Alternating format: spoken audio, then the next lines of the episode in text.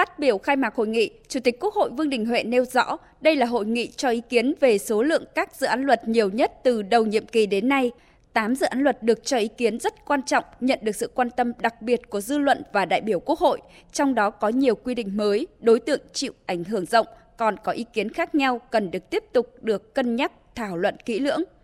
Gợi mở một số vấn đề thảo luận, Chủ tịch Quốc hội đề nghị các đại biểu Quốc hội chuyên trách làm rõ các dự án luật này đã quán triệt thể chế hóa đầy đủ, đúng đắn các chủ trương của Đảng, cơ sở chính trị, căn cứ pháp lý, tính hợp hiến, hợp pháp, tính đồng bộ, chất lượng của hệ thống pháp luật nhằm đáp ứng yêu cầu kiến tạo phát triển nhanh bền vững, hội nhập quốc tế của Việt Nam. Chủ tịch Quốc hội đặc biệt lưu ý không được để những quy phạm pháp luật có sơ hở, tạo ra tham nhũng tiêu cực, kéo lợi nhuận cho cơ quan quản lý nhà nước. Một vấn đề nằm lòng là không được để cho những cái quy phạm pháp luật mà nó sơ hở, có thể tạo ra tham nhũng rồi tiêu cực rồi gây ra những cái thất thoát cái ách tắc hoặc là chỉ tìm cách kiếm cái thuận lợi về cho cơ quan quản lý nhà nước mà đẩy cái cái không thuận đẩy cái khó khăn cho người dân và doanh nghiệp. Và đặc biệt là thực hiện ý kiến chỉ đạo của đảng ta trong văn kiện đã nêu rồi. Nghiêm cấm rồi chống được cái việc tiêu cực tham nhũng lợi ích nhóm trong cái quá trình xây dựng pháp luật. Xem điều khoản nào là cứ kéo về cho bộ mình, tạo ra cơ chế xin cho nó đúng đắn. Có cái vấn đề cải cầm trong vấn đề này không? Người ta phải phát hiện cái chuyện này. Tiếp đó cho ý kiến vào dự án luật căn cước công dân sửa đổi, đa số ý kiến đồng ý đổi tên luật thành luật căn cước và cho rằng việc sử dụng tên gọi này có những ưu điểm thể hiện bao quát đầy đủ các chính sách, thể hiện đúng đắn bản chất của công tác quản lý căn cước, không tác động đến vấn đề quốc tịch cũng như địa vị pháp lý của công dân. Các đại biểu cho rằng dù tên gọi của dự án luật như thế nào cũng phải quy định thiết kế cho được việc cấp một loại giấy tờ đối với người gốc Việt mà chưa xác định được quốc tịch Việt Nam. Đại biểu Hoàng Thị Thanh Thúy, đoàn Tây Ninh đề nghị. Một trong những cái lý do chúng ta đổi từ thẻ căn cước công dân sang thẻ căn cước đó là chúng ta mang tính chất định danh và giải quyết một phần cái việc hiện nay quản lý người gốc Việt Nam. Như vậy chúng ta có thể cấp cho là cái thẻ căn cước mà thay vì là một cái giấy chứng nhận căn cước. Cái thẻ căn cước này thì những cái trường thông tin trên thẻ căn cước thì người gốc Việt Nam họ vẫn có thể thể hiện đầy đủ các cái nội dung trên cái thẻ căn cước này. Và thẻ căn cước của người gốc Việt Nam có thể là một cái thẻ căn cước màu sắc là màu khác thôi, còn lại thì họ vẫn là thẻ căn cước.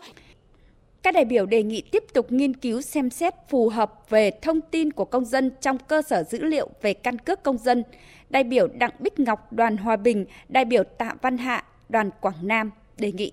Dự thảo luật còn chung chung, chưa cụ thể thông tin ghi trên thẻ căn cước là nơi thường trú, nơi tạm trú hay nơi ở hiện tại của công dân. Vì vậy, tôi đề nghị ban soạn thảo nghiên cứu, chỉnh sửa nội dung này thành nơi thường trú, do nơi thường trú là nơi công dân sinh sống ổn định lâu dài và đã được đăng ký. Ở đây ghi là nơi đăng ký khai sinh, gạch chéo nơi sinh. Như vậy là nơi đăng ký khai sinh và nơi sinh là hai cái địa điểm khác nhau. Chính vì vậy cho nên trong dữ liệu thì cần phải có một cái quy định thống nhất tạo được trường thông tin phù hợp tránh cái việc là mỗi người thì lại có những cái à, kê khai nó không phù hợp.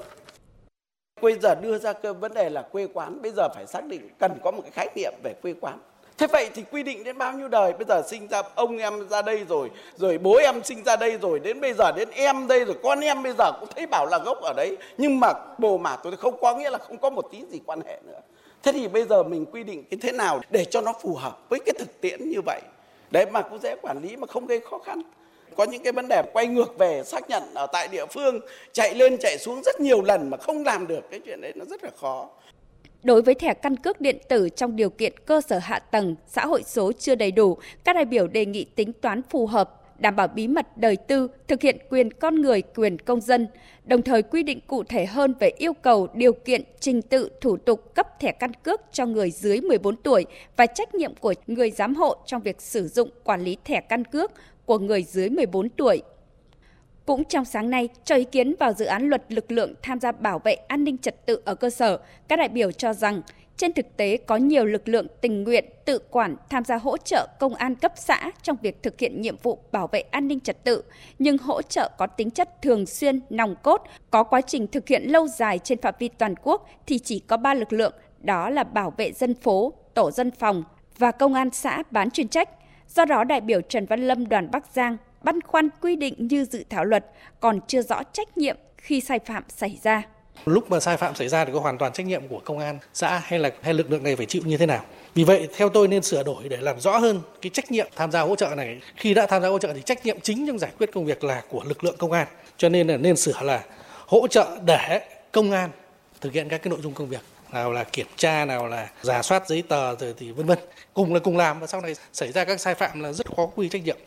các đại biểu cũng đề nghị quy định lực lượng tham gia bảo vệ an ninh trật tự ở cơ sở cho phù hợp với thực tiễn, đảm bảo tính khả thi, đồng thời đánh giá tác động chính sách của dự án luật, bổ sung thông tin số liệu có liên quan về thực trạng tổ chức hoạt động, chế độ chính sách, đảm bảo điều kiện hoạt động đối với lực lượng dân phòng, bảo vệ dân phố, công an xã bán chuyên trách đang được tiếp tục sử dụng hiện nay.